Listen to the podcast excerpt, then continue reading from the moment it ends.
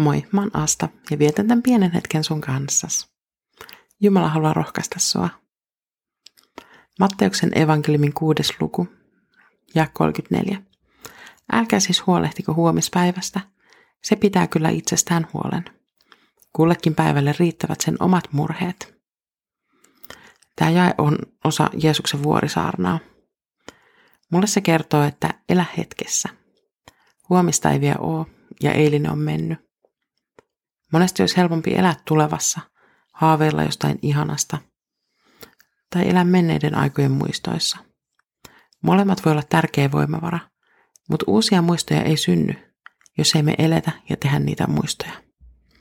Eikä haaveiltu tulevaisuus tuu, jos ei me rakenneta siltaa sinne. Jeesus muistuttaa tässä, ettei meidän tule murehtia tulevaisuudesta. Se ei ole käsky, vaan enemmän lupaus – meidän ei tarvi huolehtia. Jumala pitää kyllä meistä huolta. Mä katsoin joskus elokuvan nimeltä Click.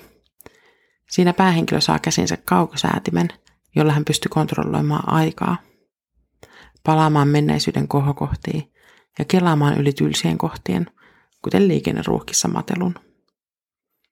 Kaukosäädin otti vallan ja oppi käyttäjänsä komennot, ja se alkaa automaattisesti kelata näiden kohtien yli – ja yhtenä päivänä tämä päähenkilö havahtuu huomaamaan, että hänen elämänsä on hyvin erilaista.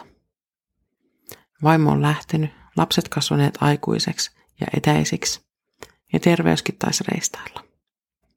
Häneltä oli mennyt ohi monet elämän tähtihetket, eikä niihin voinut palata valikon kautta, koska hän ei ollut elänyt niitä hetkiä. Meillä ei ole samanlaista kaukosäädintä käytettävissämme, mutta vastaava efekti voi tapahtua meidän elämässä – jos me unohdetaan hetkessä elämisen taito.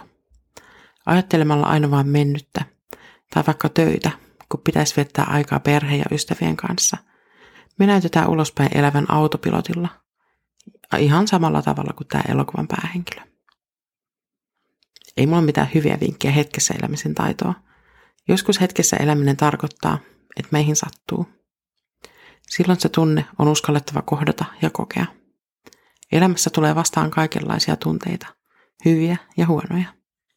Ei meidän tule elää niin, että me koetaan pelkästään iloa ja onnea. Myös surut, kaipaus, menetys, ikävä ja niin edelleen kuuluu elämään. Niitä ei tule peitellä, vaan rohkeasti kohdata kaikki se. Itkeä kuin itkettää, huuta pettymystä, kun se on ajankohtainen. Jumala kuulee ja näkee meidän kipumme, ja hänen huolenpitonsa kuuluu myös se, että hän lohduttaa meitä.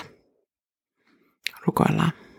Pyhä Jumala, kiitos sun huolenpidostas. Se kattaa meidän elämän kaikki osa-alueet, myös tunneelämän. Sä huolehdit myös meidän aineellisista tarpeistamme. Muistuta meitä tänäänkin siitä, että kaikki, mitä me ajatellaan omaksemme, on sun lahjaas meille. Amen. Siunausta sun päivää.